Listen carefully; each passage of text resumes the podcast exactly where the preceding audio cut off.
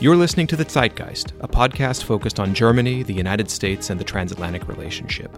Join us as we discuss economics, politics, security, and more. I'm Jeff Rathke, president of the American Institute for Contemporary German Studies at Johns Hopkins University. Well, I'm delighted to have some new guests this time on this edition of the Zeitgeist, and uh, I want to let them introduce themselves first. And I'm going to turn to uh, Elisaveta. Elisaveta, can you uh, uh, tell us a little bit about yourself? Yeah, thank you for having me. Um, I'm a research associate. I have been working for the Institute for Didactics of Democracy, which is a research institute in the field of civic education um, based at the Leibniz University of Hanover uh, for four years now. Um, and many of my research topics actually are somehow connected with the question of identity and social division. Uh, my last project focused on conspiracy theories that came up uh, throughout the pandemic. So, this was a really interesting topic to focus on during the last years. Okay, uh, Elisaveta Firsova from Hanover. And Dylan, how about you? Hi, everybody. My name is Dylan. I use he, him pronouns. I'm a social worker based in Detroit, Michigan. I work at the University of Michigan, Ann Arbor, as a DEI program manager at the School of Social Work. And uh, my, my areas of focus have historically been um, within refugee and immigrant populations, particularly uh, Spanish speaking and French speaking populations. And so my wheelhouse is very much in secondary education and making sure that students that are coming here from other countries, as recent immigrants, for example, do indeed graduate from high school. And if they matriculate into college, how do we create specific and specialized um, intervention strategies for them so that they matriculate out?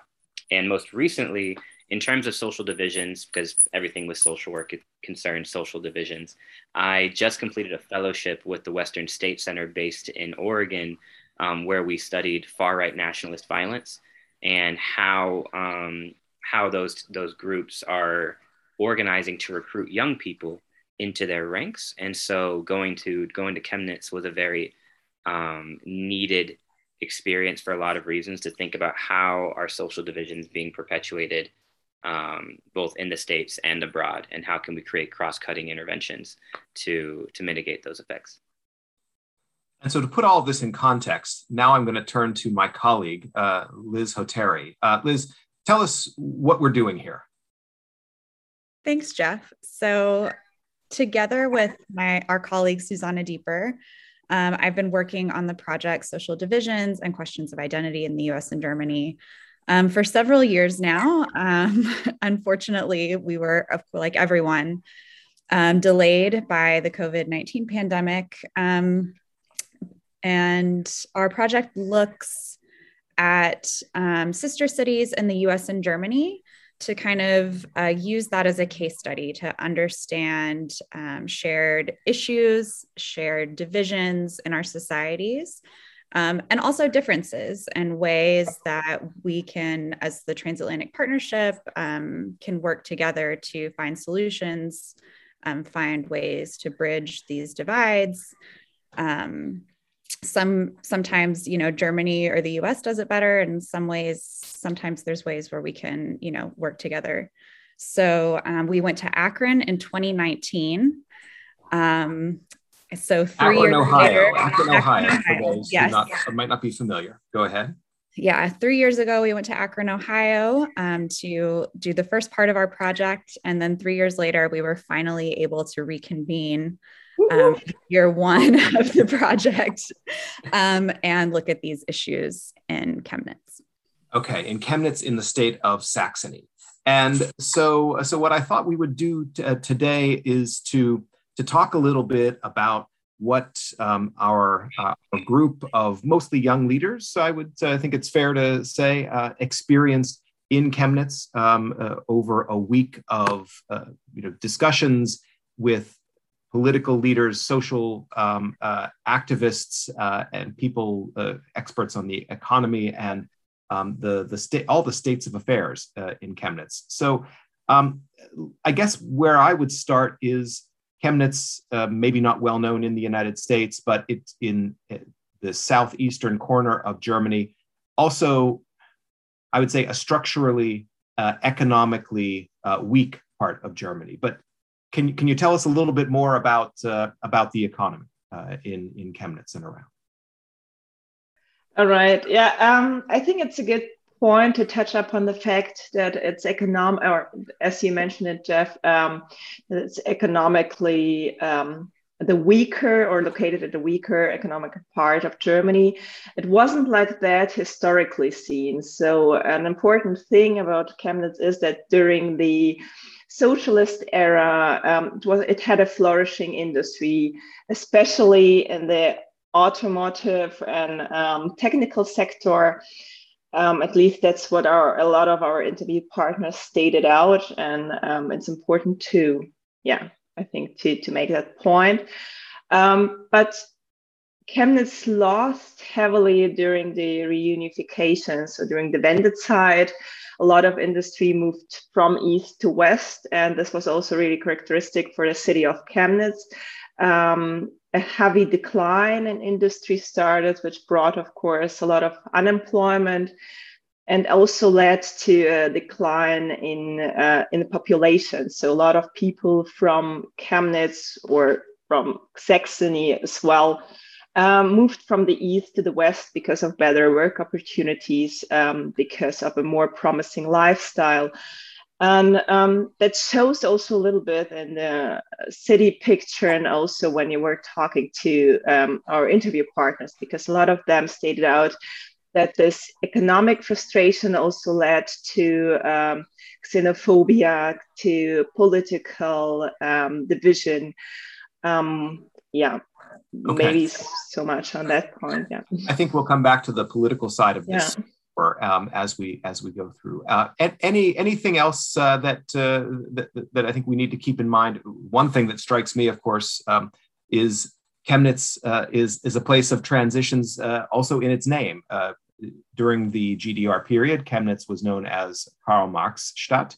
Um, although, as far as I know, Karl Marx never actually lived or or worked or had any presence there. But um, so this is this, but I think this exemplifies the, the kind of deep changes for people who, uh, who come from Chemnitz that they've seen over, over their lifetimes. Um, and anything else that uh, jumps out uh, at, at, you about the, the economic uh, uh, transition and structure of Chemnitz that uh, you want to highlight? I think from an economic and a social and a social factor, I think from it from from from the, the beginning of Chemnitz history, it was a it was a place of industry right? Um, we went on this beautiful tour around the the town center, and we just we, we saw the train we, and we could see the transitions in buildings and how some buildings had been taken down during the GDR, had been blown up during the, the Second World War, and how there was a constant struggle to rejuvenate the city from day one, right? And so thinking about that from a social context, you can see that because um, I'm a type of person who likes to walk around a lot. So you can see that the folks who live in Chemnitz have a lot of pride in in in the city. Um, to the to the degree where they can spot newcomers right away, and the, the honest question is, so why are you in Chemnitz of all places? You know what I mean? So mm-hmm. so, so there is a history of struggle as well as industry because there's there was um, huge divestment um, after the GDR, but then also even during what our, our tour guide um, told us was that there were, although there were huge booms in industry, particularly in automotive, other forms of manufacturing had been taken away from. And so jobs were still lost during the GDR because resources were reallocated. And so it seems to me, in terms of economic identity, Chemnitz, for many reasons throughout history, was prevented from really delving into one form of, of fabrication.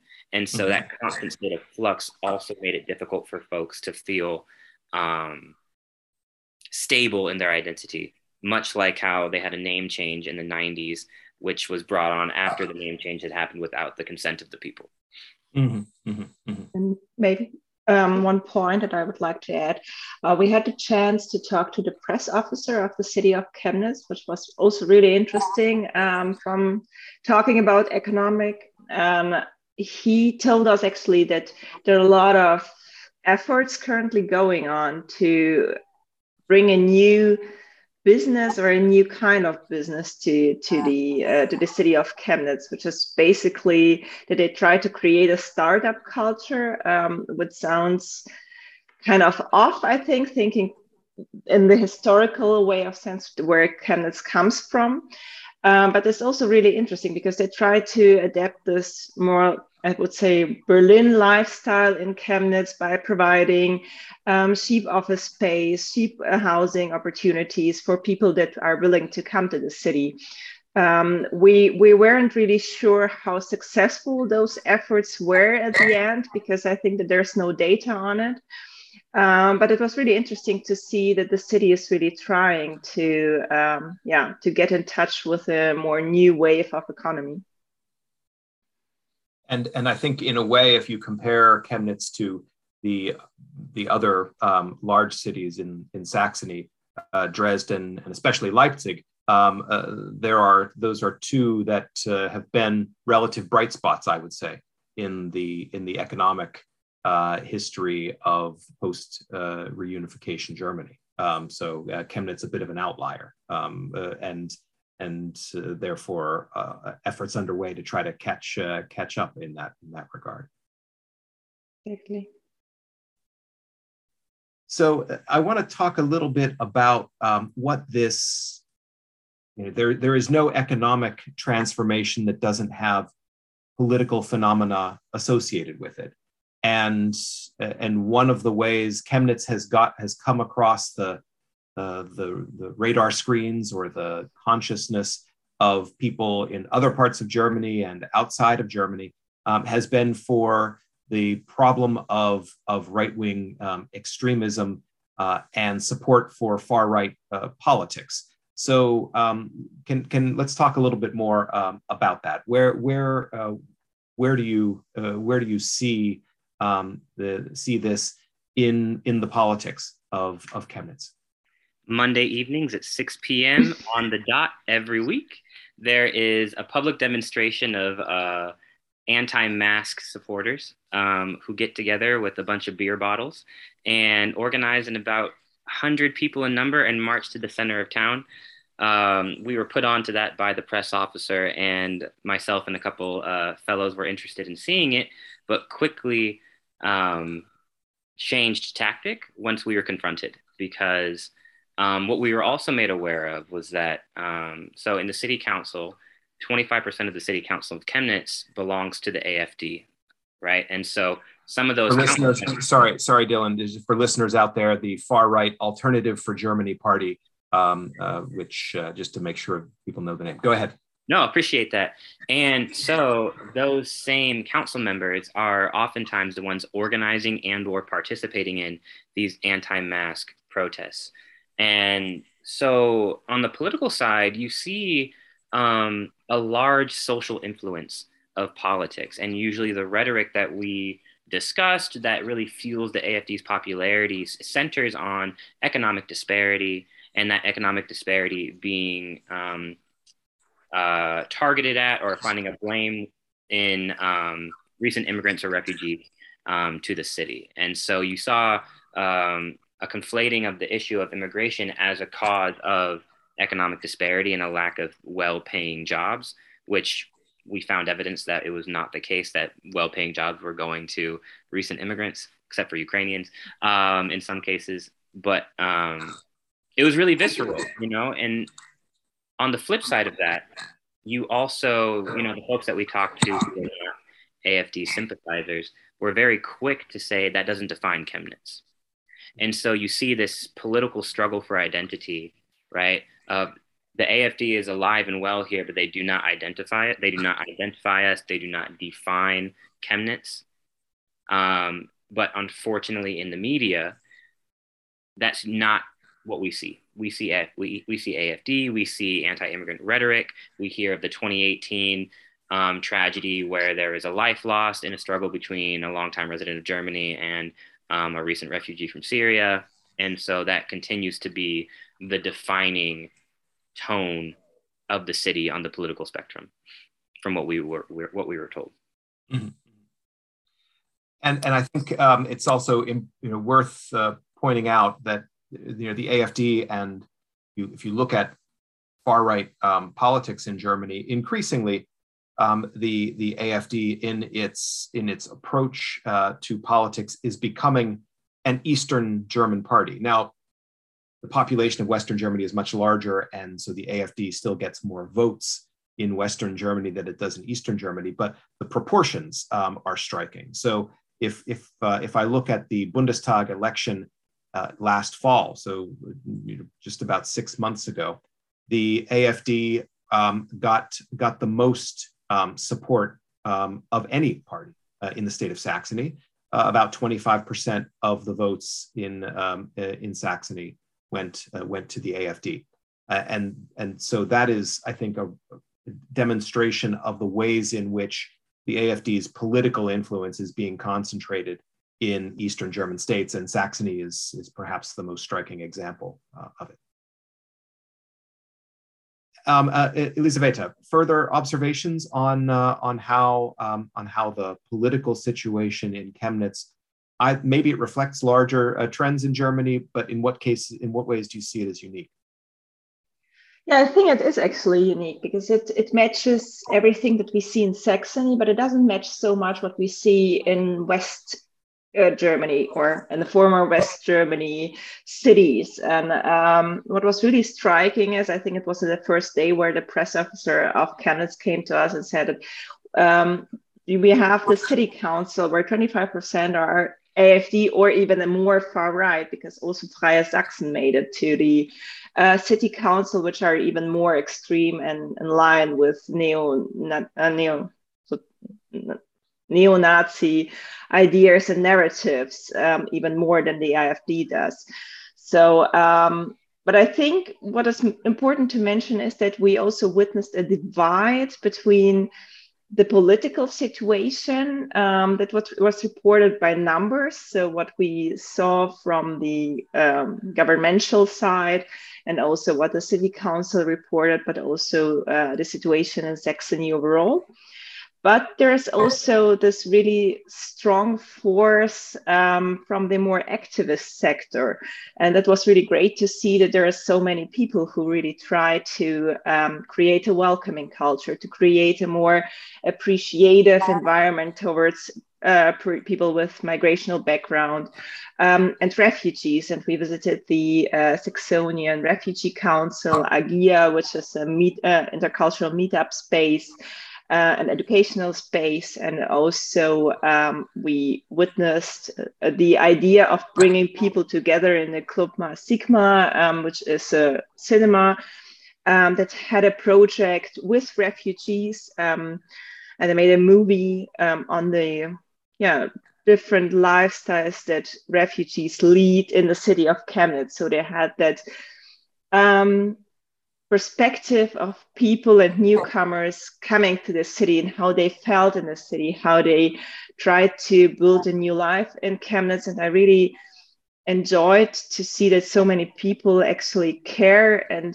aren't really afraid of the political movements that are going on in the streets and are really noticeable. Um, in I think that's more more characteristic for the eastern part of Germany, not for Germany at all, because I honestly never saw something like that happening on Hanoverian streets that people went through the city with anti mask um, paroles and anti migrant uh, chants. So, um, yeah, so the, there seems to be a divide between the people that are really trying to create a more welcoming culture and people that actively fight against it. Um, yeah. And it seems like the that divide. One of the thing, the big thing that we talked about with the press officer and during our um, end of day or beginning of day discussions was how do we bridge that divide? Because resting at polar opposites is is has historically not really done much for progress, right? Um, mm-hmm. And so one of the biggest things that we talked about, and when we went to the cinema, one thing that was really quite remarkable was that um, in the cinema with this film project, there was a desire to bridge gaps between young folks and older generations, particularly older generations of people that had been in Germany for gen- generations and generations, and young people that were recent immigrants or migrants or refugees to the country. so that these different narratives of being could be compared and contrasted and to arrive at a result that showed that difference does not have does not have to mean exclusivity and so how do we get to a spot where we recognize each other's differences and maybe even celebrate them and reach a state where we can live together even if we don't agree on everything but we can share some type of common values of camaraderie or whatever the case may be to for the betterment of the country? And every person we talked to um, had the same had the same answer and we asked okay how do we you know start the conversation? They said i don't know i don't know those guys they're nazis i don't know you know and you know fair enough it's, it's okay not to know um, but that's kind of where what we're continuing to wrestle with in, in this ongoing project with AICGS is how do we go from polarization to conversation to action? And conversation has to be recognized as a form of action as well, right? You have to start somewhere. Yeah. And there's there is a there's this tension. Um, it's not mutually exclusive, but there's this tension between um, trying to exclude perspectives and voices that you consider unacceptable in an open democratic society, um, and yet seeking um, this kind of uh, uh, dialogue. Um, and so I, am curious to hear more uh, more about that from uh, um, from either you, Dylan, or you, Elizaveta. Um, where do you where do you stand as you finish um, this project um, and with a sense of, of opportunity or optimism, uh, or maybe not, uh, on how to how to bridge those gaps? I mean, for me, um, what's really unique about this particular fellowship is that, unfortunately, but fortunately, we've been together for two years now. This was supposed to be a one year, you know, one and done. Say hey in Akron, say hey in Chemnitz, and goodbye. But over the course of the pandemic, we were also intentional about setting up regulars, you know, not regular, but periodic Zoom meetings. And mm-hmm. so this cohort of wonderful people has really formed a pretty strong bond, I think, and a commitment to continuing this work. And so to answer the question of like, how do we, you know, work toward a, an openly democratic society while also working against, you know, dehumanizing perspectives from a social work perspective, um, I know that no matter how many conversations you have, there are going to be people that don't like me, for example, because of the color of my skin or where I come from or the languages I speak or whatever. But that's all right. But if they don't like me, but they don't try to exclude me from things and they don't openly try to stop me from voting or whatever the case may be, well, then, you know, I'm cool with living with them. Right. But I think the issue is that um, having those types of conversations, you know, with people that might dehumanize me in a way, is not something that a lot of people are willing to do because that's traumatizing, it's scary. But I think, and that's but, but that's why I think before any type of sweeping policy change happens, you have to have people talk about why they don't mess with other people. You know, and to get it out there and to yeah. really get down to the nitty gritty of where conspiracy theories are coming from, why they feel that way, because at the at the crux and at the center of every type of theory is is, is a need. So, what is the need? that people are feeling that makes them feel like they have to scapegoat one person, one group, or the other. And when we identify that need, and if we can come up with ways to meet those needs, as long as they're not dehumanizing to other people, there's always a caveat. Um, then I think we have a process. But if we rest in this statement, in this state of, I don't agree with what you're saying, I think you're a monster, so I'm not gonna, I'm just gonna exclude you from the conversation that only allows things to further fester. Mm-hmm. Elizaveta? Yeah, I think what became very visible to me throughout the whole process of our project um, was that even though we seem geographically so far apart, the States and also Germany, is that we are connected through so many similarities. And I think that they are definitely overweighting the differences between uh, because even looking at those um, sister cities, Akron and Chemnitz, I think that we witness, witness there are much more similarities in terms of the problems that they need to face, that they're currently facing already, and that they definitely have to combat throughout the next 10 to 20 years um, if they want to sustain their cities, sustain their population, and also stay attractive cities for uh, younger people and not just the aging population that what point pointed out, especially in Chemnitz, is one big problem that the whole city is starting to aging really fast and um, no newcomers are actually coming in. But there are still these similar solutions to those problems that seems quite clear to I think people from the outside because uh, we talked so much so much to um, organizations that work with refugees and that bring really well educated refugees to stay in the city because they make the life there a little bit more attractive with their work and i think that both cities akron and chemnitz desperately need those yeah, need need those people, need those new perspectives, and need those synergies that could be created with them. But so far, they don't manage to create that yeah that synergy yet. They're not there yet, but I'm quite optimistic that um, yeah, it will become more and more um, yeah a productive environment. So, so Liz, where do things go from here? Well, if you're further interested in this project in particular, in the Akron Chemnitz um, connection, um, our participants, not just Lisa and Dylan, but the rest of the cohort will be putting together a story map that um, will put together all of our all of our conversations in in Akron and Chemnitz, um, talk about more in depth about the shared problems, um, and give a, a readout of of where where we can go forward. And um, Lisa and Dylan also will be writing an article for the AICGS website. So keep your eyes peeled for that as well.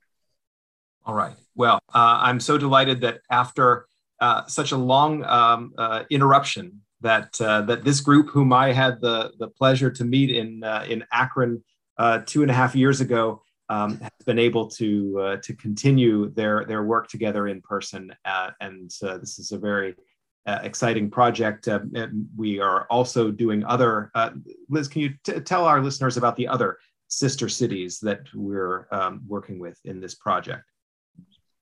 Yes. So um, immediately after our Chemnitz week, uh, Susanna and I took a train to the Ruhrgebiet in Western Germany, and we convened the first meeting of our second cohort.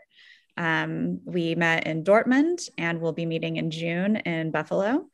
And we also just um, completed the application process for the third year, which will be um, Glendale, Arizona, and Memmingen, Bavaria.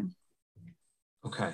So, um, getting uh, bringing together people from across Germany, across the United States, uh, to look at uh, some of the most uh, difficult issues that we confront as um, as as open democratic societies with uh, you know, very broad and sometimes contentious politics. So, uh, really delighted to be part of this project with all of you. And thanks so much to Elisaveta and Dylan for sharing your time and your observations with us. Thanks to Liz for leading this project forward. Um, and we look forward to have all of our listeners with us again on the next edition of the Zeitgeist. Thanks for listening to the Zeitgeist, a podcast produced by the American Institute for Contemporary German Studies at Johns Hopkins University. Send us your feedback by email to info at aicgs.org or catch us on Twitter, Facebook, and Instagram at AICGS. Don't forget to check out aicgs.org for more information from today's episode. Auf Wiederhören.